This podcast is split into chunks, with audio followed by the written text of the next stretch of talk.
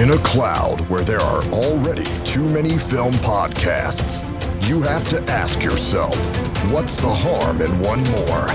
Two ordinary men armed with unqualified opinions. Talk filmy to me. Hello and welcome to the Talk Filmy With Me podcast, a film podcast about news, entertainment, general pop culture. Each and every week, we drop a podcast on iTunes, Spotify, Stitcher, and wherever good podcast services are found. And just maybe once in a blue moon, we'll do a live stream or two. It is a fucking hot night. The UK is absolutely smeltering. My dad's always says to me, you know, that cheesy thing your dad always says to you. My dad always rings me up and goes, Oh, it's a hot one in the city tonight, boy. Um, and uh, I got that text again. Uh-huh. But alas, I've got some amazing people with me, as you can hear in the background. Jamie, West End fame, how you doing? Hi, doing good. Thanks, Flinty. That's very flattering. My one West End credit. hey, we, we we milk everything here, right? So, for example, just to drop a thing in, we interviewed uh, the, one of the producers and cast members of Host, which is currently doing the rounds uh, around the interwebs, 100% on Rotten Tomatoes. Just want to point out, we were one of the first people to interview them. That's right, Empire. We don't put it behind a paywall. Oh, shots fired! Um, anyway, my main man, John Descamento, the best man of music Twitter. Now, whenever I say this, I do get people every now and again saying, well, what about this person? And send me a tweet to someone's blog. This guy makes music. He doesn't just comment on it, he makes it. John Descamento, how are you doing, pal? I'm very, very good. Thank you for that amazing intro. Who are these people anyway? Obviously, ma- mainly my dad. Uh, John Crick, who's that guy? Hot one in the city tonight, boy. Yeah. Uh, what a good father son relationship you have. But um, yeah, he's, a, he's our main subscriber. Um, what um, what are you doing in this heat? How are you trying to cope in this heat? Well, you might hear in the background uh, some fans blowing, which we make no apology for. Hey, John, I'm your number one fan, mate. Hey. Actually, you're definitely number two because this one is far more important in my life right now. But um, thunderstorms are coming. Hopefully, this ain't going to last too much longer because us Brits don't know what to do. well, there's spent no, age, ages no- moaning about it, don't we? We do. Yeah, you can talk about nothing else when it's this hot. And my, myself included, I feel like I've fully assimilated now because all I can talk about on a day like today is how hot it is. The weather. Yeah, Mhm. You're there we go. I was, I was listening to some old episodes, like age, which is never a good thing to do uh, because a you realise that you're not very good, and also you haven't improved that much. Uh, but uh, we used to spend ages talking about the weather as like our patter of intro, and uh, I was just like, oh, let's let's bring that back. Let's talk about weather since it's really hot. Is there any like things? So do you remember the TV show Black Books? yeah. Right. So, so Jamie, uh, that's why, why we, hey, we love having you on here because a you're an amazing person. Your voice is so much more professional now. and also you remind us over the stuff that we might not necessarily take for granted. That's in that we watched when growing up. So, in the UK, there's a TV show called Black Books. Highly recommend it. It's on uh, Channel Four streaming services, and I think NBC in America at the moment. Um, comedian Bill Bailey uh, used to run a bookshop. Like that's the premise of the of the TV show. And there's one episode in particular where they talk about um, it's a heat wave going through London, and basically I won't ruin it, but it's hilarious. It's like British comedy at its finest. People like Simon Pegg used to pop up on it from time to time. I think Edgar Wright is involved in some sort of shape or form, and Dylan Moran is hilarious on it as well. But um, one particular thing, Bill Bailey used to look when it was getting really hot. He would look at books of cold things to try and feel feel cooler. And uh, I wonder if there was any films or TV shows that you would watch to try and that would somehow cool your body or make you feel cooler when you were watching. Maybe Batman and Robin. That's exactly what I was thinking. Was it? Nice to meet you. uh, uh, for me, it's the thing. Like that's a really cold fil- film. Like you put it on, go, oh, that's cold, doesn't it? oh yeah, because they're in like Antarctica or something. Yeah, yeah, the whole film's like like set there. So I went, and there's those, those lovely scenes where it would pan away and show Mm. like just the cinematography film's fucking brilliant anyway. But it's just you generally felt cold watching it. Or um, oh, Inception. You know, like in the third act when they go to that big, I can't remember what it was. They don't even bother setting the premise. It's just No, like a some kind of big bunker thing. big bunker, looks like a James Bond thing, and they're going to do skiing, and it's going to be really cold. And you think, oh, that looks cold, doesn't Yeah. it? It's batshit that last uh, act, isn't it? Unashamedly, but um, I, I mean, it's over ten years old now. I know. I watched it very recently, and it's aged really well in my. It, it does. Okay, that's good. That's good. We should have like this list. Maybe we put it on the, the Twitter account or the website I've been building for two years. Um, that uh, we should have like the, this list of films that age well you can go back to, films that haven't aged well do not go back to, and films that have aged so badly they actually should be removed from lists and stuff like that. And uh, it's good. I'm good. It's good to hear that Inception is in the, that right hand column of still age as well. What else? There was another Nolan movie that age uh, has like hit a massive milestone. You think, God, I'm old. I think it's um, Interstellar hit like a milestone. I think that's like like, Oh, like eight years or something ridiculous as well. Um, but anyway, uh, this this wasn't history lessons with with talk films me. Um, shall we talk about some news? News. There's been lots of stuff that's happened over the last couple of weeks in particular. So, uh, Mulan, this is massive, actually. This is a massive shift. Uh, Mulan is going to be moving on to Disney Plus from the 4th of September. And the way they're going to be doing this is that if you are a Disney Plus subscriber, you'll be able to rent this. They say rent, but it'll be on your account and you'll be able to watch it whenever uh, for the price of $30. What's our take on this, guys? Like, is this another nail in the coffin of cinema or is this just a one off thing? That's expensive. Am I crazy? Yeah, so you're already subscribed to Disney Plus, and then you have to pay another thirty dollars to watch Mulan. Am I right in thinking? Yeah, yeah. Uh, but okay, so look at it this way: if you've got a fam uh, for the like the one cinema goer, it's a bit of a rip off. But Sure. if you're like a, if you're a family, then you would have probably paid that amount to go to the cinema anyway, and now you can watch it at your leisure. Now, certain films deserve a big screen, and I think Mulan is probably one of those films that deserve a big screen. Yeah, if you see from the trailers and the thing they're going for, like you need to see that fucker on IMAX Yeah. and everything else. There's also like a, a thing about is this financially viable? Now, this all happened because of Trolls, believe it or not. Trolls World Tour um, was a movie that was due to come out just before the pandemic. Uh, DreamWorks basically said, nah, fuck it, take a punt on it. Um, video premiere VOD was a thing that was birthed from this, and people could go purchase Trolls World Tour for a similar price, and it done gangbusters. Like it made them something like six hundred million dollars, and that all of a sudden made people go, "Hmm, what's what's going to happen in the future?" Now, in America, there are two massive uh, cinema chains owned by AMC and Universal, and they basically come to a gentleman's agreement recently as well. The gentleman's agreement is that when cinemas do resume, there's only going to be a window of seven up to uh, the earliest of 17 days before that would drop onto VOD. So not only are we getting films which are a being able to be distributed a lot quicker, but the cinema chains are going to start constricting the window that they can start appearing on cinema. So that's that's a lot of purists are going nuts about this on film Twitter. I'm kind of I don't really know where to sit on this. Um, one of the things I will say is that Mulan, for better or worse, is being remade in a completely different way to what their their other live action retakes have been making. And there's also an element of for certain people around the world, this is their Black Panther. Like this is the first time there's going to be a lot of representation of a new of a culture which may have been whitewashed in the past, may have been inappropriated in the past, and this isn't their big moment to have the global zeitgeist anymore. It's not going to be like millions of people in their drones going to the cinema, and you hear those collective experiences. I, I, I. Sorry to, with my ignorance, just to compare this to the Black Panther movie when that came out, but um, we went to a screening of that, and I got to say, it was one of the best experiences I've ever had in the cinema. Not just because I saw an awesome film, but because you could feel the good vibes in the crowd of I have been waiting my whole life to see something like this. Growing up, I've never seen me on screen, and Mulan is an opportunity for another set of people to get those feels and those inspirations, and we're going to miss out on that. So that's kind of that's kind of sucky.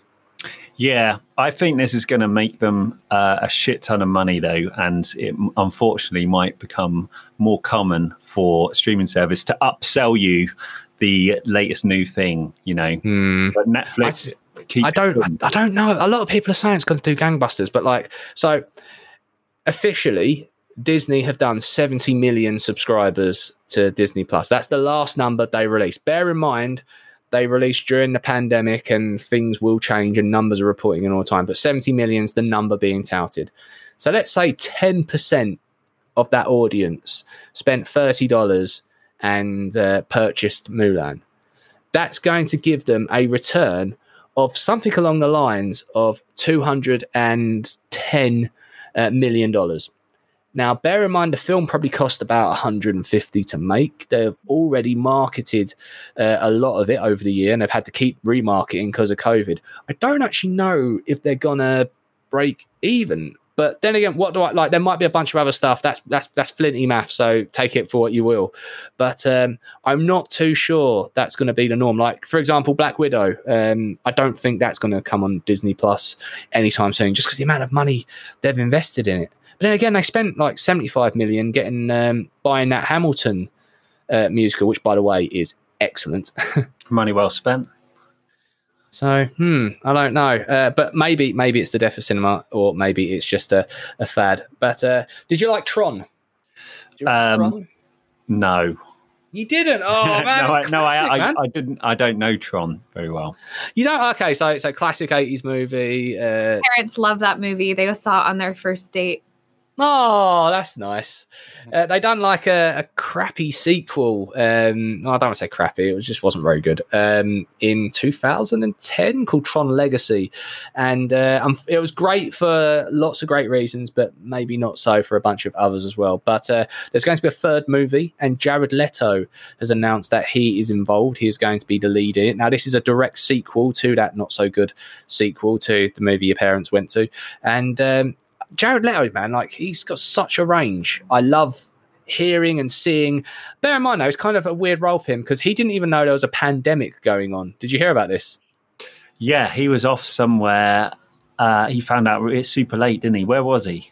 So he went on a, I don't know what you call this, but like a vow of silence off technology. So he went out to a desert and he locked himself away from society for like 13 days or something ridiculous like that. You know that episode of Black Mirror where they're like taking the Mickey out of a technology company and the CEO is like on his retreat.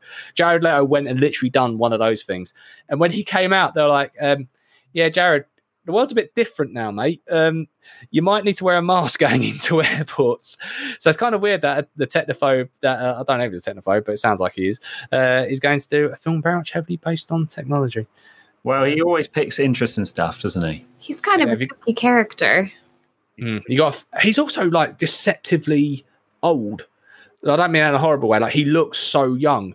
Like he was. He's like he was in movies in the eighties as a teenage, as like a late teenager, uh, early twenties man, and he is still able to play like like his range is huge, right? What's your favorite? Have you got a favorite Leto movie? Oh, Dallas Buyers Club. yes. Thank yes, That's why I've got Jamie with me. See, yeah, that is so good, isn't it? Isn't it? Although I, eight, he's forty-eight. No way. and he was obviously in Thirty Seconds to Mars, wasn't he? In our emo uh, noughties days, you probably remember growing up. Still going, they're still going, man. He does a really dope cover of um, Stronger, the um, Kanye West song. Anyway, I digress. Anyway, Jared Leto has confirmed that he is going to be in the next Tron movie, and they have some very special ideas. While we're still talking about Disney, 'cause it's a Disney property, uh, in fact, it's very Disney focused, um, uh, pod for the news, uh, Disney are going to be remaking Three Men and a Baby, and they are eyeing up Zac Efron for the lead on this. Now, I think a lot of people of a certain age, which makes me feel horrible saying that, holds this film very dear to their heart. Jamie, was Three Men and a Baby something you you loved? I never saw Three Men and a Baby, but I have a renewed love for Zac Efron because of his down to earth uh, Netflix documentary. Yeah, he's also like a really like. First of all, that show's awesome. Like, um, I didn't think I would enjoy watching a rich person go do ex- amazing stuff I'm never gonna do. Yeah. But I, is there something really, really just? He just seems like a really. I know it sounds stupid, but a down to earth guy. Like he just seems to to enjoy his stuff. He's Yeah. also really funny. Like uh, Yeah. Bad Neighbors, he's so good in that. And uh, what else? Uh, that Baywatch movie is not very good, but he is funny in it. To be fair. Um, so yeah, Three Men and a Baby, love it. We'll take it. Who else would you would you cast? Any? Who would you cast in there? So the dynamic is three men who aren't very good at parenting and don't have anything to do with parenting have a stake in a child that's just been born, and one of them could be the dad, and all of they all bound together for a little while and look after the kid. It's, it's I know it sounds like a, a fucking terrible plot there, but it's actually a really charming, hilarious movie. And back in the day, it was like the best actors of the '80s, like Tom Selleck and people like that, were were involved. You know who I want in this? and I know there's the age range doesn't doesn't compute with this, but I want Paul Rudd in Ah, that movie. he's a he's a real charmer. He's about 20 years older than Zac Efron now. Yeah, but like you turn around, like uh, there's not many people, straight or gay, would turn down Paul Rudd. Plus, I feel like age isn't as much of a factor in a movie about three men and their journey to paternity because uh, you guys don't have the same kind of a biological clock. So That's true. You So could have Paul Rudd. why not? Could be a True. dad. All right, Paul Rudd, Danny DeVito, and Zac Efron. yes, yes, sold, sold. Absolutely, take my money now. But And- um, interesting you say about that with um with uh, Paul Rudd at his age. So I can't remember the gentleman's name. It's really fucking horrible. I I wrote this down somewhere as well. Do you remember the movie Cocoon? Mm, no. So it's a, it's a it's a Steven Spielberg classic movie. I think Steven Spielberg uh, about these old folks who live in an old folks' home. They break away, and uh, they essentially they've unlocked the key to eternal youth, and uh, they essentially and it's to do with aliens and that sort of thing. I won't spoil it. It's a very very good film, very charming film, very of its time. Uh, but one of the actors who plays one of the old people in it, he was just a really old looking person, even though he was actually quite young. So he went on for about 30 to 40 years just playing old people. And uh, unfortunately, he passed away recently, and it's really bad. I can't remember the gentleman's name. We'll tweet an RIP and everything else because yeah, we should celebrate good actors. And um, he is older then than when than Paul Rudd is now. So Paul Rudd, who is still playing like young acting sort of things. There's just there, it's literally like a thing across Twitter of people who have passed this age, like um, Ben Affleck, uh, Brad Pitt. Like they're all past the age of you should actually be playing old. Decrepit men now in movies, but uh, they're somehow timeless. But yeah, I'd love to see that, John. Great fan casting. So, what else? So, uh, John Wick love this man. Love Keanu Reeves. Nothing the man can't do. Um, he's a very busy boy. Not only is he just finishing up the new Bill and Ted movie, he'll be starting on John Wick, and they have to start. They have started uh, pro, uh, pre-production on this as well as production of that fourth Matrix movie. But they have decided that for John Wick, the fourth and fifth, so they've announced there's a fifth movie, which is always good uh, for me. Um, they're going to be filming these back to back. It's really rare when these sort of things happen, but it's pretty cool. Save hundreds of millions, surely. Films, it's becoming more common, isn't it? If you know you've got two in the bag. Yeah, I mean they're doing. Actually, it's, you're right. It's becoming more common, especially in the last few years. Uh, Avengers: Infinity War and Endgame was filmed back to back. Um, Mission Impossible Seven and Eight, I think, is currently being filmed back to back, providing Tom Cruise uh, survives. And um, what else was done back to back? The Back to the Future movies, Part Two and Three, were done back to back. Really? I didn't know that.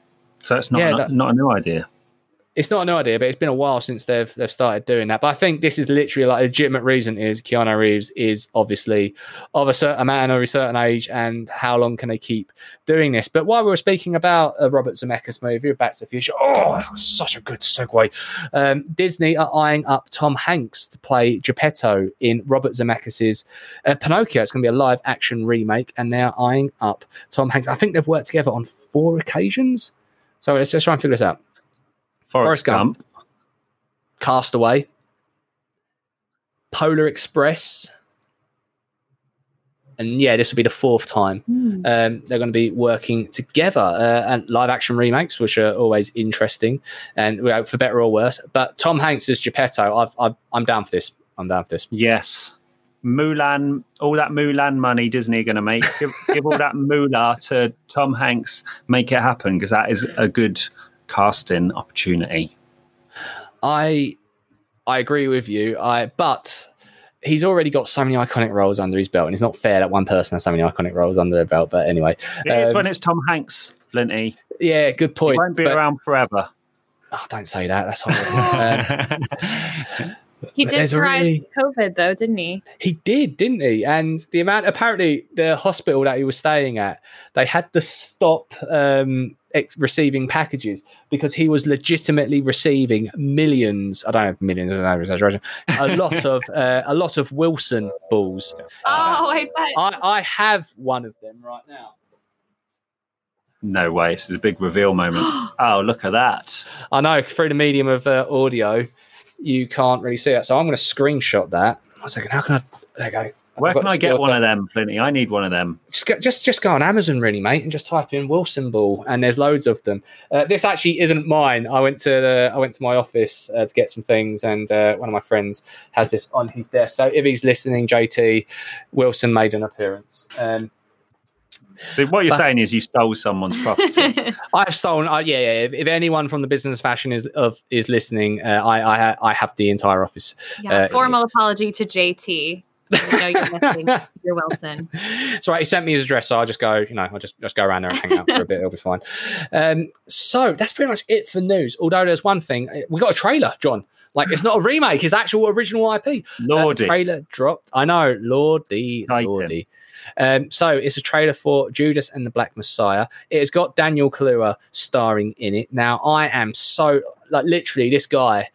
Everything he is in is gold dust. I think every performance he does, from that one episode of Black Mirror to Get Out to Black Panther to uh, Queen and Slim, we were talking about this off mic. My film of the year so far, and I know that's not saying much because 2020 has been kind of shit. It's like saying you're the best looking person in Clacton. It doesn't really count. Mhm. But Queen and Slim is a genuine, amazing movie, film of the year. If you do get a chance to see it, I highly, highly recommend it. And uh, again, he is touching upon.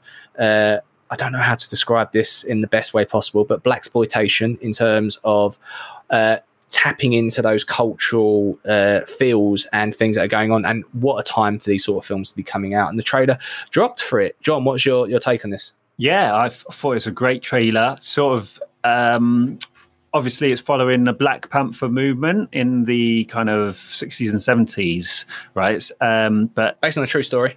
You can completely see this is great casting because Daniel Kaluuya's delivery just in the trailer Um, will he's so get you good. pumped. It's incredible. Um, Jesse Plemons in it as Yeah. well.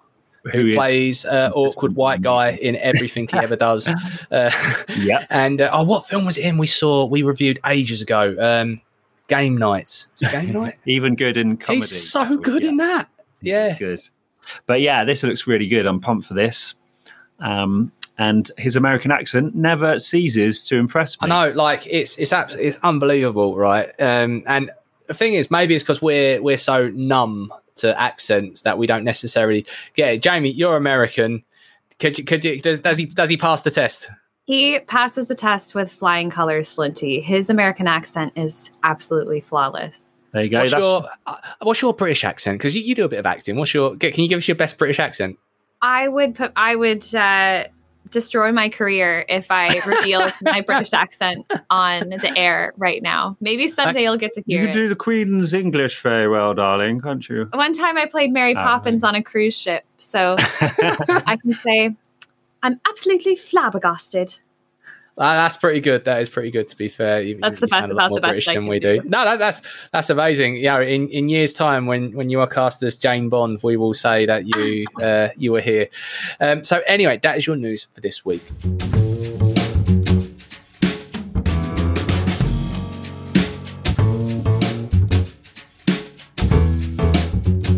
This is not a Netflix original, but it has dropped on Netflix over the last week. The Peanut Butter Falcon.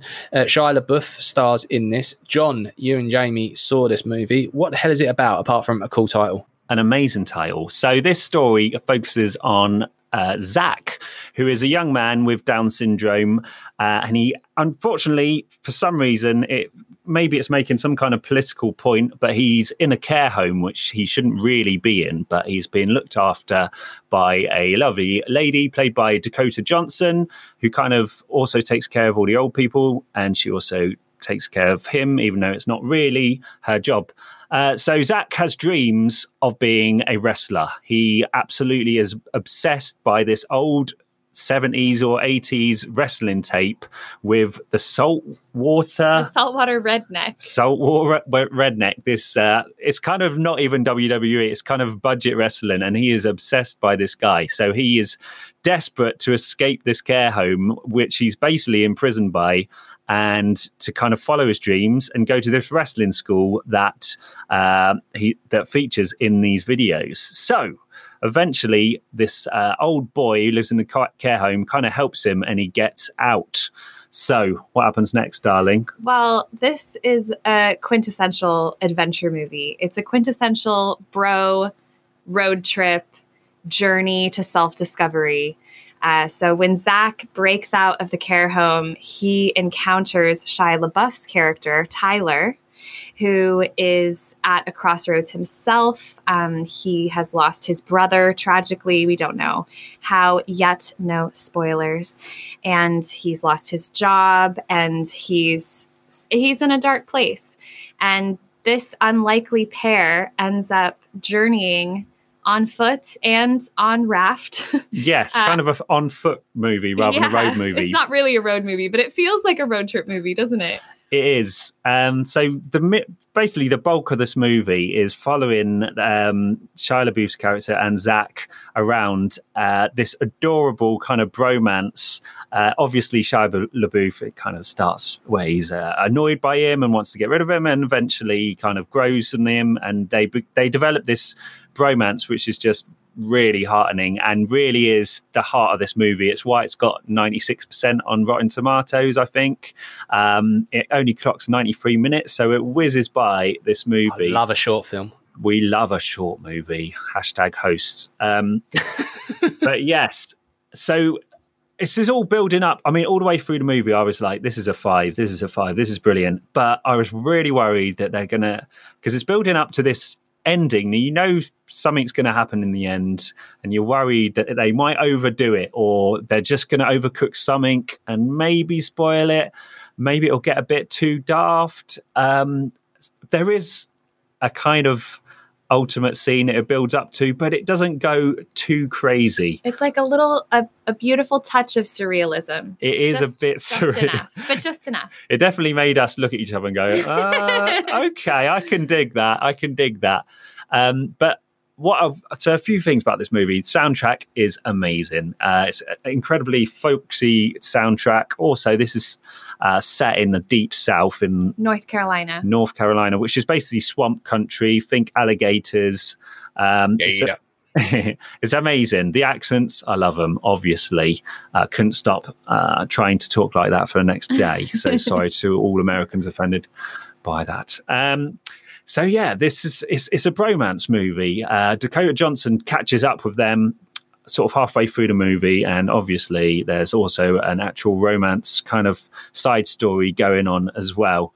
Um, I mean, there's so much to love about this movie, but Zach's performance in it, I think, really, uh, I think it's an amazing performance. Yeah, the actor is called Zach as well, isn't he? Yes, Zach it, Gottsagen. And that's not just to say it's a great you know, because he's got descent, uh, Down syndrome. It's in spite of that, I think it's uh, it's a really impressive performance by him. Own. Yeah, absolutely. And Shia LaBeouf and him have obviously developed a lot of uh, emotional connection off camera as well because it just looked so they were having such a good time together, and there was. I think they bounced off each other really well. Um, as you alluded to at the start, Shia LaBeouf really picks his movies now. He seems he's one of them actors uh, like Brad Pitt used to be. I will watch anything because I just think he picks interesting roles and I want to see what he's up to. Shia LaBeouf is like that for me. He's picked an absolute corker of a. It's an original, quite a, a very small cast, mm. very uh, small movie, and but it's it's doing so well and it deserves all the plaudits because it is just it's just heartfelt gold and it will make you what will it make I you? I think they're going to be talking Laugh about Shia LaBeouf for years, aren't they? I mean, scholars are going to be sitting there going, "Was he nuts or a genius?"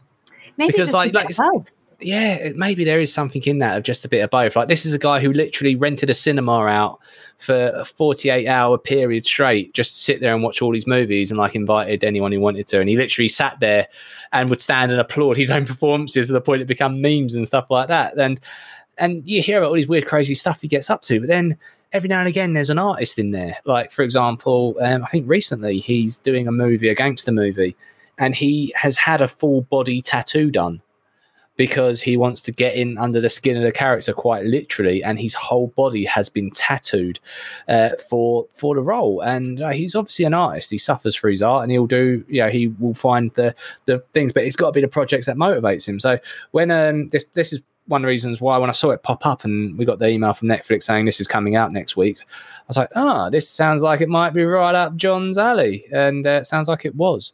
Shall we look at what some of the other critics are saying? So you're right. Rotten Tomatoes, 96% on both accounts. It's been out for like a year now, this movie. So the fact that it's still maintaining those sort of scores is no small feat.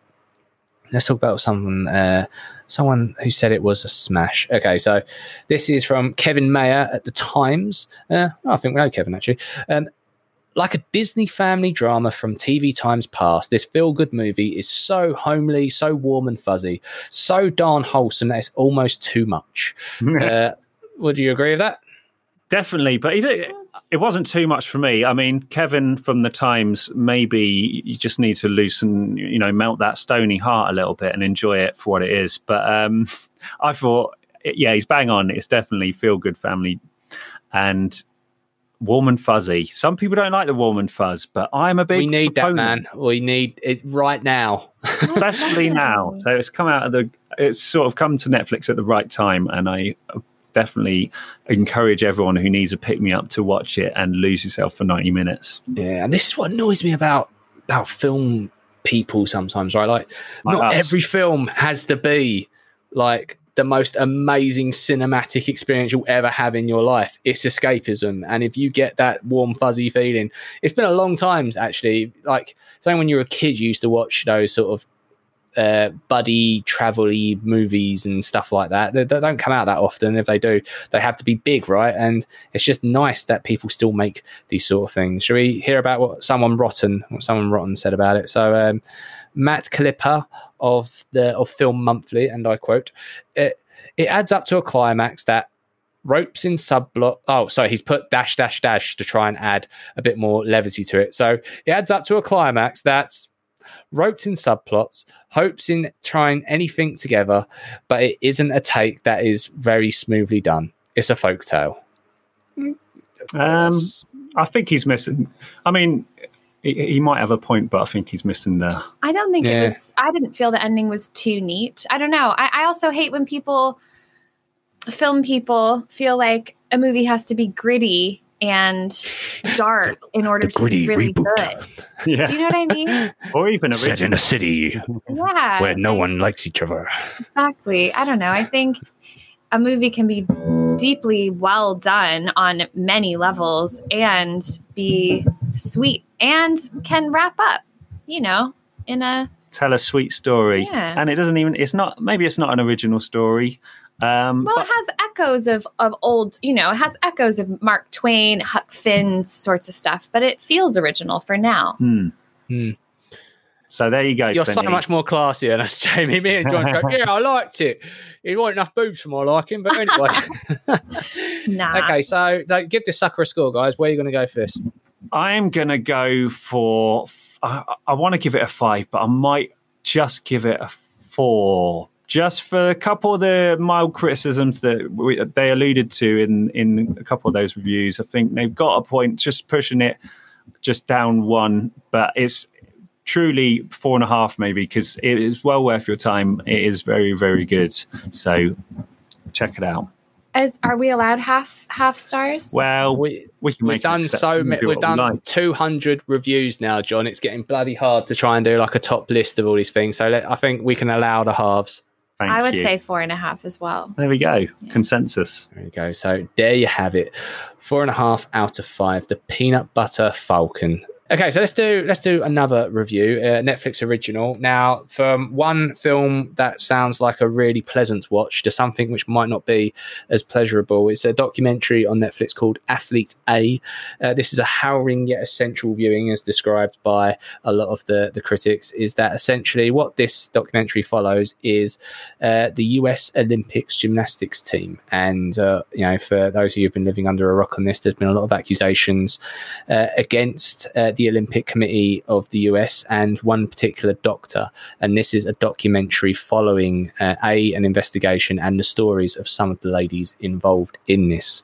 Um, where to begin on this sort of thing. Um, I felt a bit weird saying let's review it and talk about it because we're not talking, you know, anything. We're, we're talking about the the entertainment factor of making a good documentary. And we always say on Talk Film Too when we review a documentary, does it inform you? Does it warrant its existence? And does it make you think differently about a situation after watching it? And I think there's probably a lot of mixed answers to that. And uh, I, it's good we got someone as classy as Jaimie because me and John just go, yeah, it was a bit of a twat, weren't he? Shouldn't have done it. um, so, guys, what's your your take on this documentary? I I found it fascinating in that I couldn't look away. Hmm. Uh, I can see, I can see, I guess, several sides to the argument in terms of the potential for re traumatizing survivors by asking them to continually rehash their stories um, for for basically entertainment is problematic. But I think the way the filmmakers went about this, and I read an interview with them as well, and they spoke specifically about that issue. Um, I think the way they went about this was really compassionate and tough where it needed to be tough uh, and centered on the victims. It didn't center on the assholes who allowed the abuse to go on for so many years. It it it um, it raised the victims who were brave enough to speak up and those who felt they couldn't speak up. It raised them onto a pedestal uh, and told their stories in a way yeah. that I thought was really respectful. I, I agree with that. I think that uh, Netflix has gotten very good at making these sort of things. They've got a lot of experience now under their belts with these sort of things, whether that's acquiring the footage or, or producing it themselves. And I, if you didn't know too much about this this documentary film and then you saw the trailers or the way the press was being done about this, I do think it's been done in a completely different way because maybe I think I, I think they may have changed the trailers now. When they first done the uh, some of the first trailers for this, they almost made it look like a a real life version of Whiplash. Of look at these horrible things these these girls went through, but it was all in the pursuit of excellence. And as and that's not the story at all. In fact, that's that's not really the point. The point is actually these are survivors and these are people that have been through a harrowing experience, and this is about accountability, but also uh, not shaming them and I thought it was that that it was done in a, a really like I say, I I thought that being very ignorant to it, to be 100% honest, like I did not know too much about what was going on behind the scenes other than you would hear the odd news report, but you wouldn't necessarily know all the details. This paints the truth in a way which informs you, so that's good. Uh, does it warrant its existence? Well, yeah, it helps A, the survivors, but B, also the truth is out there. And are you better off for knowing? So, for those reasons, I think it's a fantastic uh, documentary, all being, like you say, you can't turn away from it Mm. Although, and it's it's that's like we talk about this all the time on this pod about how we are fucked up as a species that this is entertainment. right? Yeah. We go, oh, have you heard about this fucked up thing? What's your thing about Epstein or, or, or Madeleine McCann or, or, or, and, and now this to the, to the list to an extent. And I'm not trying to compare the things they're covering. I'm just saying the, the act of wanting to watch these sort of things is, says a lot about us as well. Uh, John, what's your, your take on this? My take was I didn't watch it, Flinny. no, this this. Uh, well, you didn't want. I don't think you wanted to. That. This was on your list. Yeah, I I think when I was watching it, you said that you. Well, because it's so sad and dark and horrible, you weren't that interested in watching. Yeah, um, I think it slightly crosses the line for me. Like, uh, I mean, "Don't Fuck with Cats" was a bit of a that was one that Netflix overst- overstepped the mark on, I think. And does does this feel like that? I I don't think so because because they're involved. And, and, they had so much agency, and yeah. you get to mm. see how heroic they were one of the victims, Rachael Denhollander is basically the lead attorney on this prosecution case against Larry Nassar.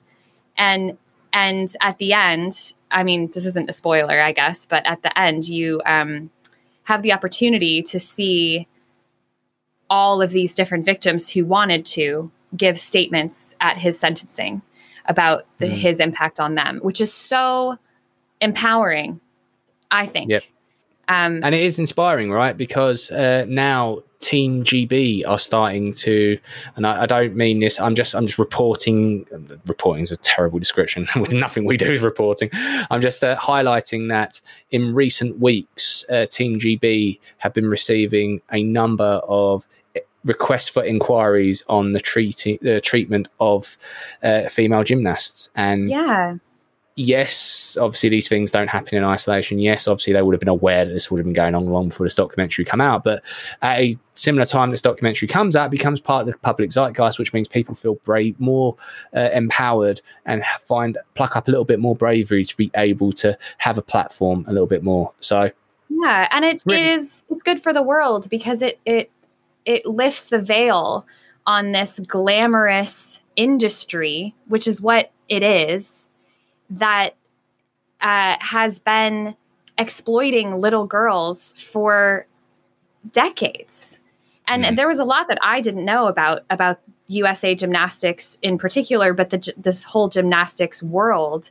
Um, what you said at the beginning about like, oh, these girls have gone through so much, but it's worth it because they got the gold. I feel like that is has been our discourse about gymnastics and probably athletics mm. in general for you know forever and and we need to change that conversation because yep. it means that the the athletes themselves are disempowered to say actually that's not okay with me to yep.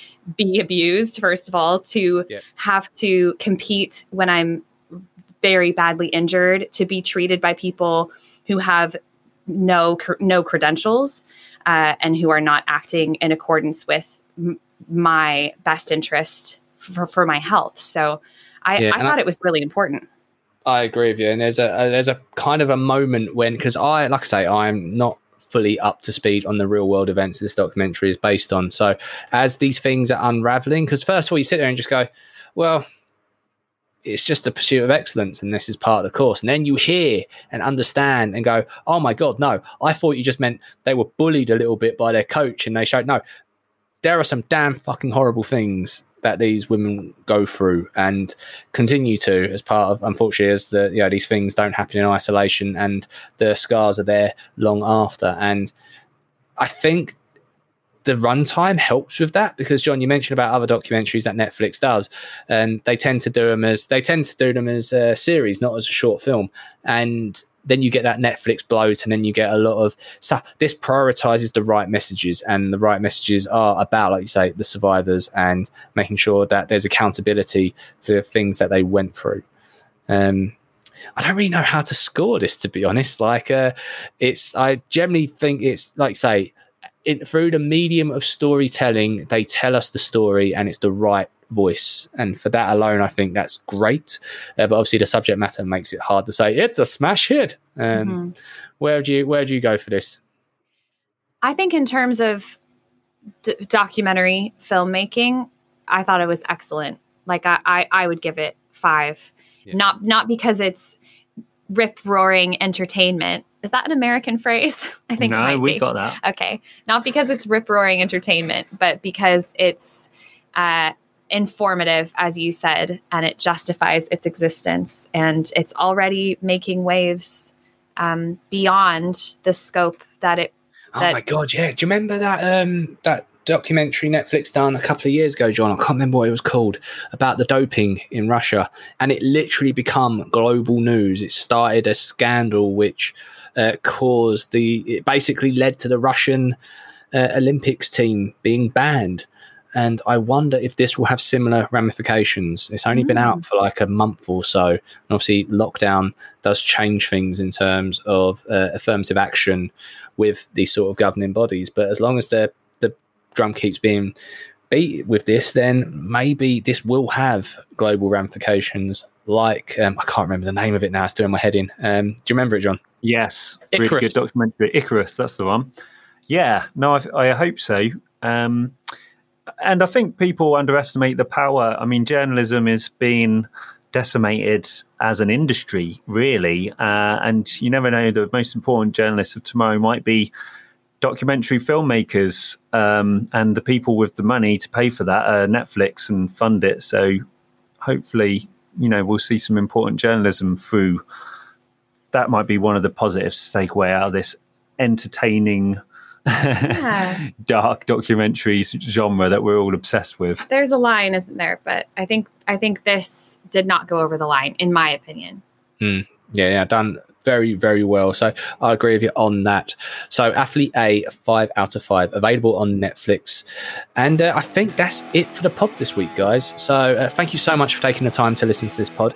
If you've enjoyed what you've been listening to, if you like the Cut of Our click on that like, follow, subscribe, whatever button it is that you get more content from Talk Filmy to me. I want to thank Jaimie, aka Mary Poppins. How can people find you? Oh, um, I'm on Twitter at Jaimie Pruden. Uh, there's two I's in my name. J A I M I E P R U D E N. I'm also on Instagram, and I have a podcast called How to Save the World podcast. which is doing important things and highlighting awesome ways to uh, be a better person. We, that's what we go for. So yeah, thanks for having me. I had a blast. Awesome. And John Descamento, my boy, how can people find you? You can find me on Twitter at Descamento. Uh, we will be back next week. We'll also be doing a live stream in the next couple of weeks as well. You'll see that available if you are a podcast subscriber on Podbean. If you follow us on that, you'll get a notification when that live stream will go live. Thank you to everyone that's been involved thus far. We'll keep doing them if you keep listening and everything in between. So uh, be good to each other, wash your hands, keep two meters apart, and wear a damn mask. Till next time. Bye bye. Bye